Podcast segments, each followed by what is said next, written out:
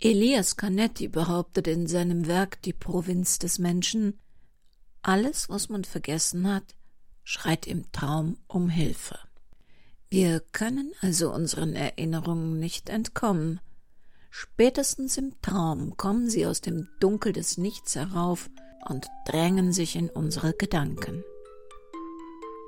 Willkommen in der Welt des Krimi-Kiosk und willkommen in der Welt von Henrietta Pazzo. Unvergessen. Ein Kriminalroman von Henrietta Pazzo in mehreren Episoden. Eine Produktion des Krimi-Kiosk Verlages Petra Weber in Köln. Sprecherin Petra Weber. Sie hören Episode 3.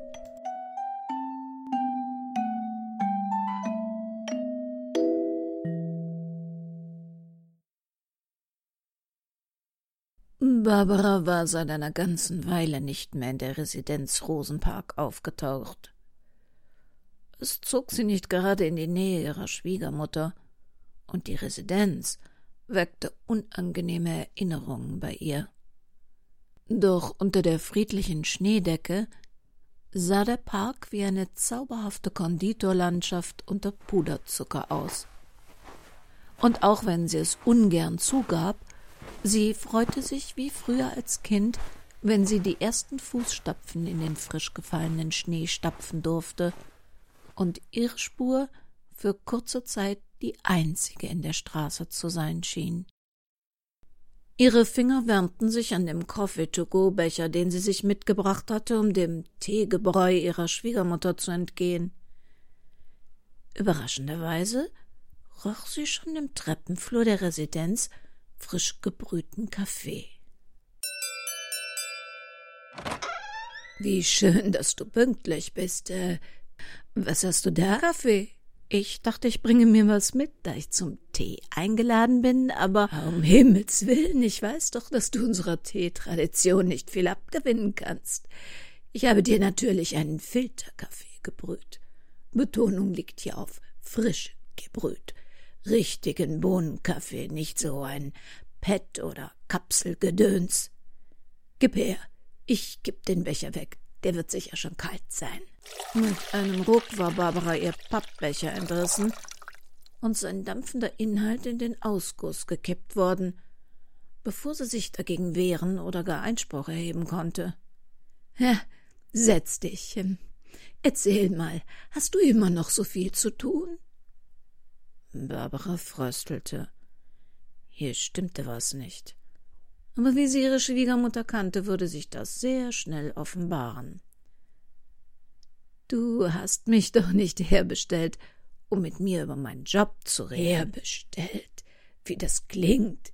Nur weil ich mal meiner Schwiegertochter, die sich ja allzu selten hier zeigt, etwas Zeit für ein Nachmittagskaffee abzuschwatzen versuche?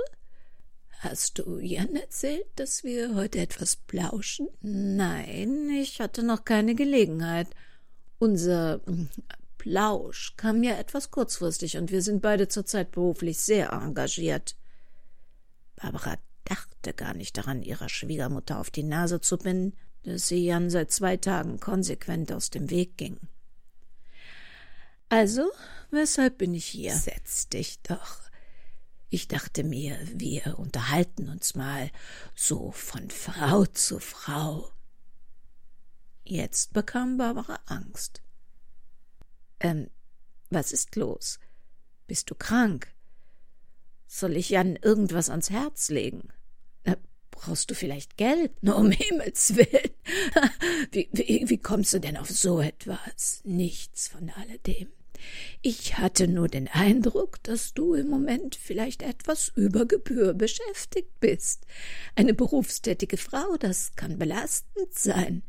Der Stress in der Kanzlei, der Zeitmangel, da ist man nicht immer entspannt, da hat man nicht Lust, abends noch am Herd zu stehen und eine vernünftige Mahlzeit zu zaubern oder ein hübsches Frauchen abzugeben. Wie oft hört man, dass Paare sich auseinanderleben, unterschiedliche Interessen entwickeln und bups, plötzlich sind sie geschieden, bevor sie merken, dass sie nichts mehr gemeinsam hatten. Aber bei dir und Jan ist alles in Ordnung. Es läuft gut, ja? Schon klar, dass Frauen abends am Herd zu stehen haben, um eine vernünftige Mahlzeit zu zaubern.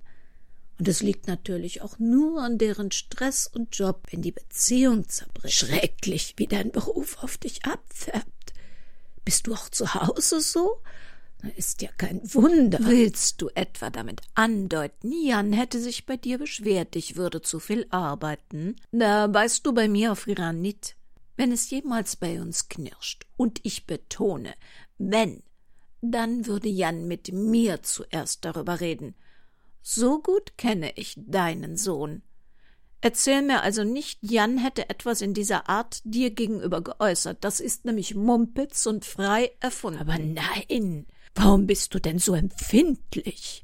Liegt das in deinem Beruf, dass du einem alles im Mund herumdrehst? Sieh mal, wenn man so lange wie ihr verheiratet ist, dann muss man an seiner Beziehung arbeiten. Das Glück fliegt einem nicht zu.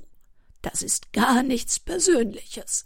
Das passiert eben allen nach ein paar Jahren dann ist jede Partei gefordert, die Bindung zu festigen, aufzufrischen, eben etwas dafür zu tun. Da kann man nichts schleifen lassen, da heißt es sorgsam miteinander umgehen, einander zu respektieren und zu umwerben. Und du hast den Eindruck, das sei bei uns nicht der Na, Fall. Ja, umwerben. Das dürfte bei euch im Augenblick nicht gerade aktuell sein. Glaube mir, niemand kann sich in Sicherheit wiegen. Eine Ehe ist heute kein Vertrag mehr bis in den Tod. Es gibt überall Herausforderungen und Versuchungen. Du arbeitest viel, hast wenig Zeit, etwas zu unternehmen, zu entspannen oder gar mal etwas für dich zu tun. Der Körper nimmt so etwas übel, und sieh der Tatsache doch bitte ins Gesicht, du wirst auch nicht jünger. Ähm, danke für die Einladung. Aber wenn du nichts Konkretes vorzubringen hast, was ich für dich tun soll, dann würde ich jetzt gerne wieder an meine stressige, hässlich machende Arbeit, damit ich meine kostbare Freizeit später meinem Ehemann widmen kann. Selbstverständlich. Ich will dich nicht aufhalten. Ich denke nur, dass der Rat einer erfahrenen Frau nicht ungehört bleiben sollte. Wo du schon hier bist. Weihnachten werde ich wie jedes Jahr nach Teneriffa fliegen. Nimm doch deine Weihnachtskarte gleich mit und äh, Jan braucht von deinem Besuch hier nichts zu wissen. Mit diesen Worten stand Barbara wieder im Treppenflur der Residenz Rosenberg und überlegte, was sie hier eigentlich zu suchen hatte. In der Hand einen Brief mit dem handschriftlichen Vermerk für Barbara. Was sollte das denn bedeuten? Bekamen sie jetzt schon getrennte Weihnachtskarten? Stand nicht sonst für Jan und Barbara auf den Karten? Wieder im Auto warf sie einen Blick auf das seidengefütterte Kuvert. Fünf einhundert-Euro-Scheine und ein Kärtchen mit mehreren herausgeschnittenen Zeitungsanzeigen kam zum Vorschein. Gönn dir etwas Hübsches, stand auf der Karte. Die Anzeigen warben für Friseure, Visagisten, Botox-Verabreicher und Dessous-Läden der Stadt. Auf dem Ausschnitt einer Klinik für plastische Chirurgie hatte ihre Schwiegermutter vermerkt, falls ich dir etwas leihen soll? Barbara fröstelte. Mal abgesehen von der unverhohlen beleidigenden Unverschämtheit, wusste Jans Mutter, dass ihr Sohn alten Träumen und Erinnerungen nachging? Wusste sie womöglich sogar mehr? Hatte Jan sich schon aus seiner Ehe verabschiedet und sie erfuhr es gar als Letzte? Sie würde das Geld zurückgeben, sobald sie ihre Wut und ihre Angst wieder im Griff hatte. Schien, als wäre der Kampf um Jan verloren, bevor er begonnen hatte. Hätte sie wirklich weniger arbeiten und sich mehr um ihre Beziehung kümmern sollen? Hätte das die Nudelprinzessin daran gehindert, in ihre Beziehung einzubrechen und ihr jede Sicherheit unter den Füßen wegzuziehen? Andererseits, das war ja seltsam. Jans Mutter hatte doch immer von dieser Mirella Sabini geschwärmt, was das für eine tolle Schwiegertochter geworden wäre, wenn Jan sie nicht hätte gehen lassen. Das passte doch gar nicht zusammen. Jetzt, wo ihr dieser Wunsch womöglich noch unerwartet spät erfüllt würde.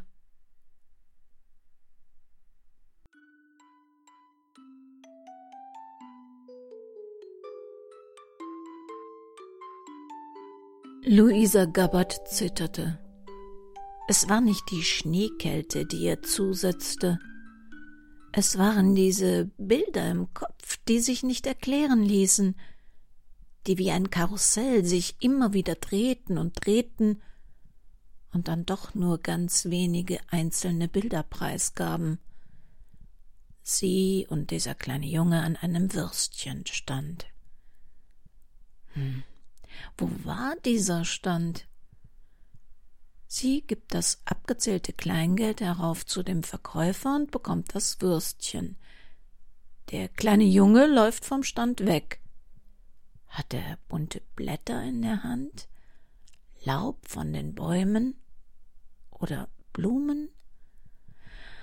Ah, dann reißt die Erinnerung abrupt ab. Wo lief er hin? Wo kamen sie beide her? Ja, wo waren Mama und Papa in dieser Erinnerung?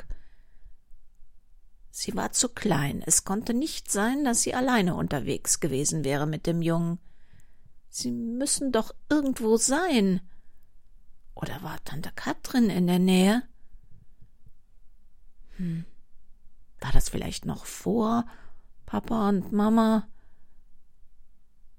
Sie schlug sich mit den Fäusten gegen die Stirn. Es war doch da drin, sie musste es doch nur herausbekommen. Ah, es war doch alles da oben abgespeichert dieser Junge mit der blauen Kappe, auf der ein gelber Biene Maya Aufkleber leuchtete. Ja, bildete sie sich das ein? Seine Sportschuhe mit Blinkern in den Sohlen, die beim Laufen so lustig aufleuchteten. Sie konnte sich nicht konzentrieren. Was immer sie anfing, dieser Junge drängte sich in ihre Erinnerung und nahm den Raum in ihren Gedanken ein, den sie eigentlich für Mathe und Physik gebraucht hätte. Aber sein Gesicht. Da war kein Gesicht zu dem Jungen. Andererseits bemerkte sie, dass sie das Gesicht ihrer Eltern auch nur noch durch das Studium von Tante Katrins Fotoalben erinnerte. Sie hatte sich dabei ertappt, im Album nach leeren Stellen zu suchen – Seiten, aus denen vielleicht ein Foto entfernt worden war. Aber das war natürlich Quatsch. Warum sollte sie das tun? Und alle Seiten waren vollgepfropft mit Fotos und Andenken. Kein kleiner Junge weit und breit. Sie musste aufhören, darüber nachzudenken. Aber wenn sie doch einen kleinen Bruder hatte? Ein Jungen, der auch ohne Eltern und ohne seine große Schwester aufwachsen musste? Und da war doch auch diese Melodie. Eine Spieldose? War es ein Gute Nachtlied? Sie hörte doch im Kopf immer diese Melodie. Ich gebe dich nicht auf. Ich vergesse dich nicht, schwor sie dem kleinen Jungen, dessen Namen sie nicht einmal kannte. Und wie war's in der Höhle des Drachen? Ja, ehrlicherweise unheimlich, geradezu gruselig. Haben Sie sich doch keinen Latte to go mitgenommen? Nach Tee sind Sie unausstehlich. Oh, vielen Dank. Doch, aber brauchte ich gar nicht. Sie hatte extra für mich Filterbohnenkaffee frisch aufgebrüht. So mit Kaffeepulver und Melita-Filter. Rührend, wenn ich nicht wüsste, von wem es kommt. Das ist doch kein später Anflug von Familienliebe. Und meine Weihnachtskarte nebst großzügigem Geschenk habe ich auch schon. Dieses Jahr kein Gutschein für ein Frauenmagazin? Nein, 500 Euro in Bar mit dezenten Hinweisen auf Typveränderungen. Na, sagen Sie doch was. Ich weiß ja selbst, dass das irgendwie nach Problemen riecht. Na ja, einerseits ist sie ihrem Wunsch, dass sie sich verändern sollen, treu geblieben. Aber 500 Euro? Großzügig war sie doch noch nie. Ja, ist aber auch egal, ich gebe das Geld zurück. Wenn sie glaubt, sie kann mich kaufen, hat sie sich geirrt. War was Besonderes? Können wir uns dem alljährlichen Mahnbescheid schreiben zum Jahresende widmen? Nichts Besonderes, nur etwas Ungewöhnliches. Im Briefkasten lag eine Vollmacht von einer Frau Böckelmann mit der Bitte um Rückruf von Ihnen. Ist aber bisher keine Mandantin. Sie bevollmächtigt Sie, die persönlichen Sachen Ihres verstorbenen Mannes aus der Schule abzuholen. Er soll ein Kollege Ihres Mannes gewesen sein. Ja, Böckelmann. Oh Gott, das ist der arme Kerl, der sich vor den Augen seiner Klasse aus dem Fenster in den Schulhof zu Tode gestürzt hat. Ich hab sie mal auf einem Sommerfest der Schule getroffen. Nette Frau. Na, ich ruf sie gleich mal an. Barbara fühlte sich unwohl bei dem Gedanken, mit der Witwe zu telefonieren. Alles, was man üblicherweise in solchen Fällen sagte, kam ihr platt oder unnütz vor. Aber natürlich tat sie ihr gern den Gefallen. Ja. Barbara Manott, Sie hatten um einen Rückruf gebeten. Wir hatten uns mal bei einer Schulveranstaltung getroffen und wo Ihr Mann auch. Ich. Würden Sie Gunnars Sachen aus der Schule abholen? Ich habe außer Gunnar niemanden und. Also, ich habe jetzt niemanden mehr, den ich darum bitten könnte. Und die wollten Sie nur an mich persönlich oder einen Bevollmächtigten herausgeben? Ja, klar, das mache ich selbstverständlich. Gar kein Problem. Gibt es einen Termin, an den ich mich halten muss? Nein, Sie können sie während der Schulzeit jederzeit im Sekretariat abholen.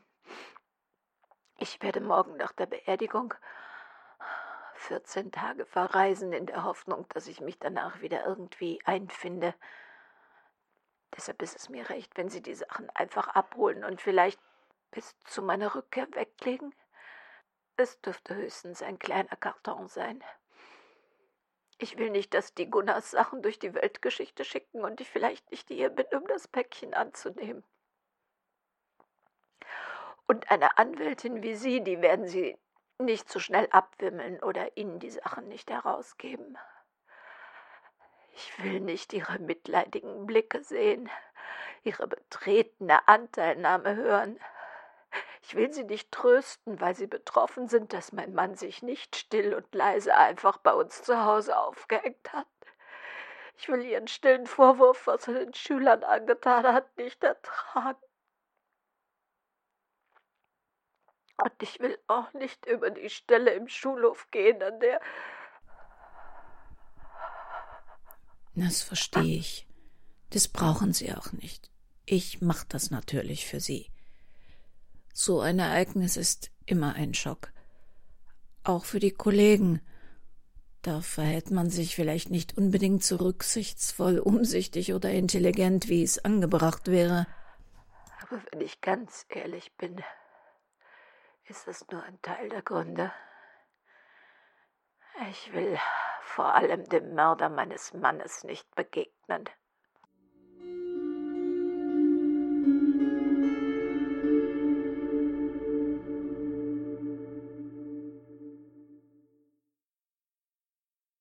Wir wünschen allen unseren Hörern ein fröhliches und feierliches Weihnachtsfest. Wenn es Sie gar zu sehr langweilt oder Sie etwa gestresst sind, dann schauen Sie doch mal auf www.krimikiosk.de vorbei. Vielleicht laden Sie sich zur Entspannung einen von unseren Kurzkrimis herunter oder gönnen sich mal ein Kompletthörbuch. Immerhin ist das schon der elfte Fall für Barbara. Dass Sie auf www.krimikiosk.de auch unser Impressum finden, nicht nur in den Dateiinformationen zu dieser Sendung, das wissen Sie längst. Weihnachtstage können eine Belastungsprobe für familiäre Beziehungen sein. Insofern passen Sie bitte gut auf sich auf. Das Leben, das kann auch an Weihnachten sehr schnell zu Ende sein.